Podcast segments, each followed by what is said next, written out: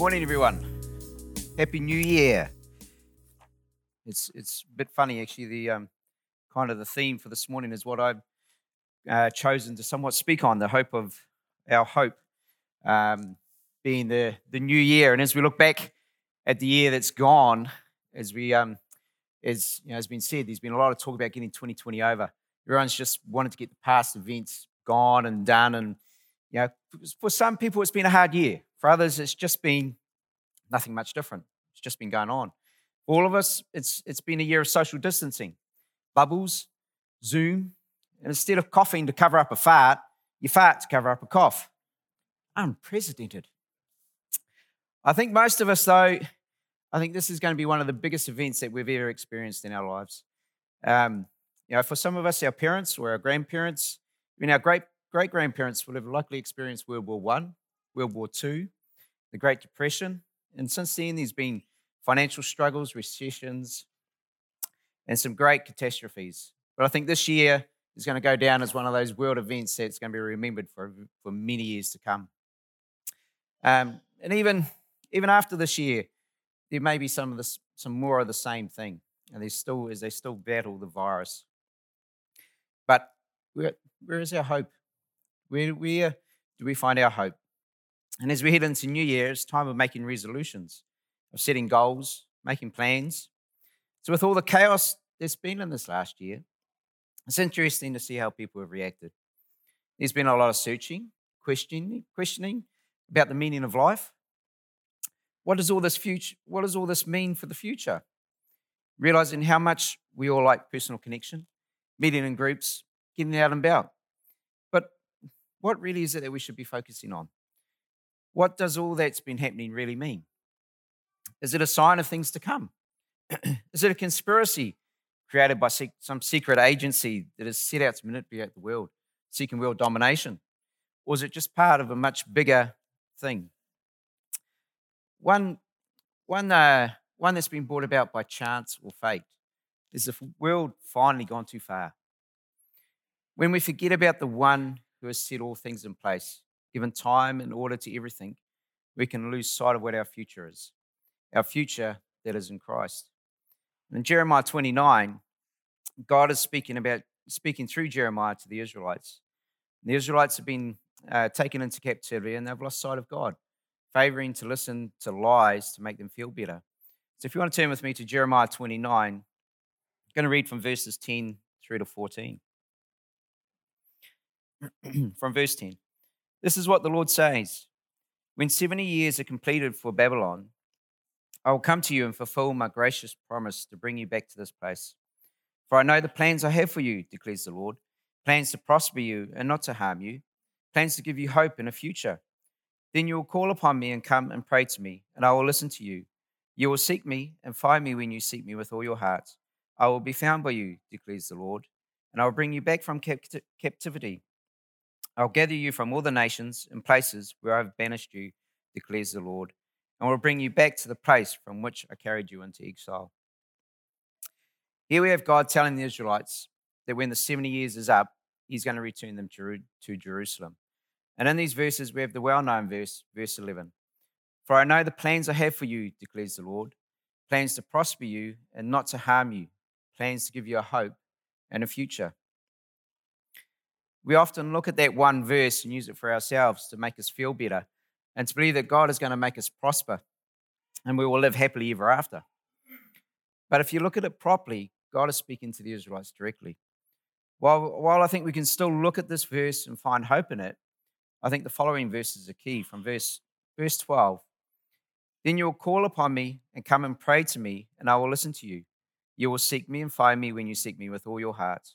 I will be found by you and will bring you back from captivity. God is our, our hope and future. When we seek Him, we prosper. Without Him, we have no future. So many times in life, I've thought about where I am, where I've been, where I'm going. When I look back at these, look back at the things I've done, what I've, what I've been through, the good, the bad, one thing stands out to me. I haven't always been given an easy ride. I haven't always prospered or been unharmed.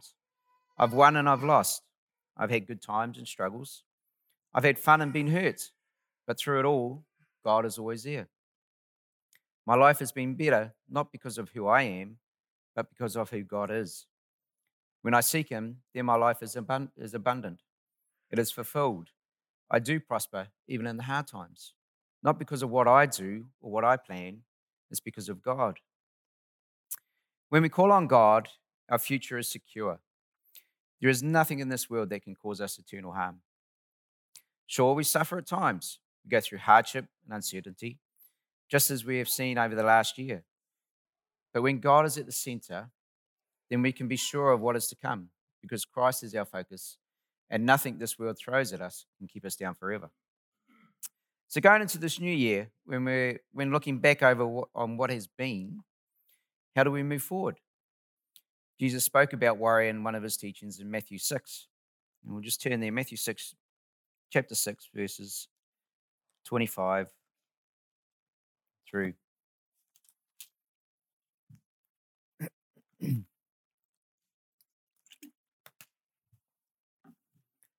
so, Matthew chapter 6, from verse 25 through to 34.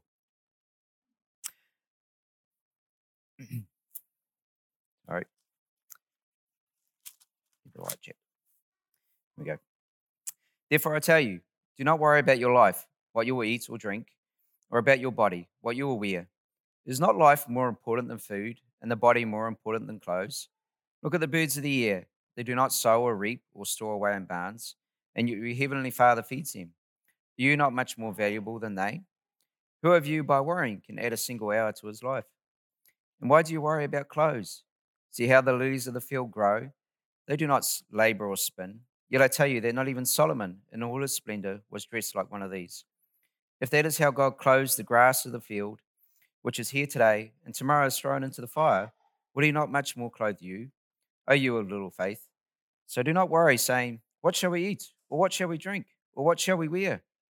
For the pagans run after all these things, and your heavenly Father knows that you need them. But seek first his kingdom and his righteousness, and all these things will be given to you as well. Therefore, do not worry about tomorrow, for tomorrow will worry about itself. Each day has enough trouble of its own. when we look at, God, at, at how God has clothed this world in so much splendor and beauty, we can see how much He cares for us, how much He does provide for us. Our future is not set by the events of this world, but by God. When we allow God to work through us and we seek Him daily, our provisions are, not, are met even more than we know. Verse 34 has been a verse that I've referred to in my own life a few times. To worry about tomorrow can bring about, about bring on many problems that may never happen, mostly in my mind. But that but then we can take it too far as well, and that we never plan for tomorrow at all or pay any attention to what it may bring. Or if we look at James chapter 4 and verses 13 to 15, says there from chapter 4, James chapter 4, verse 13. Now listen, you who say, Today or tomorrow we will go to this or that city, spend a year there, carry on business and make money. Why, you do not even know what will happen tomorrow. What is your life? You are a mist that appears for a little while and then vanishes. Instead, you ought to say, If it is the Lord's will, we will live and do this or that. Again, because we don't know the future, we could just choose not to make plans at all. Or we become so focused on our plans that we have that we actually lose sight of God and forget to follow His leading. A few years ago, I got, I got a bit bored of what I was doing. I wanted to achieve more from business, and so I looked at other options of what I could do. I took on a totally new, out of the box for me uh, business. It was beekeeping. I thought it was going to be great. My father-in-law was was in it, and he was doing well. It was interesting. It had a bright future, so I thought. so I got into it for three years, and while while I was still running my current business, it was good for a time. But I realized I needed to go so much bigger than I could manage, and so I got up. I sold out, got got rid of everything in that time, I, I look back and I, I questioned whether I'd made the right decision. It, it had been good. I'd enjoyed it. I'd learned a lot from it.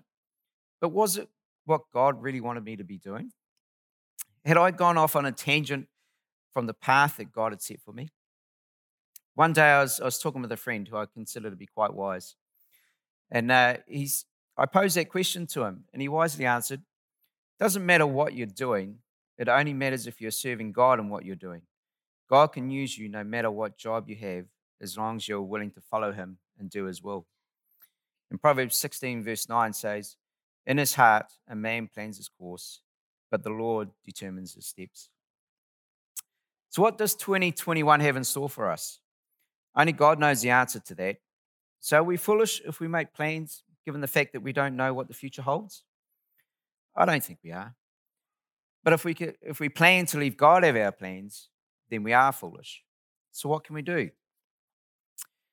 According to studies in America, about 50% of people will make New Year's resolutions. 22% of those will have given up after the first week. 40% will give up after one month. 50% three, after three months. And after six months, a total of around 60% of those people will have given up on their resolutions. So, with the statistics highlighting that most people generally don't follow through on their resolutions, it can seem like there's no point to bother making plans. Now, personally, I'm, I'm not one for writing goals down that much. I, I tend to put them aside and not look back on them. And if I do put them out so I can see them, then it's kind of seen as a bit of a mess and doesn't really go down well.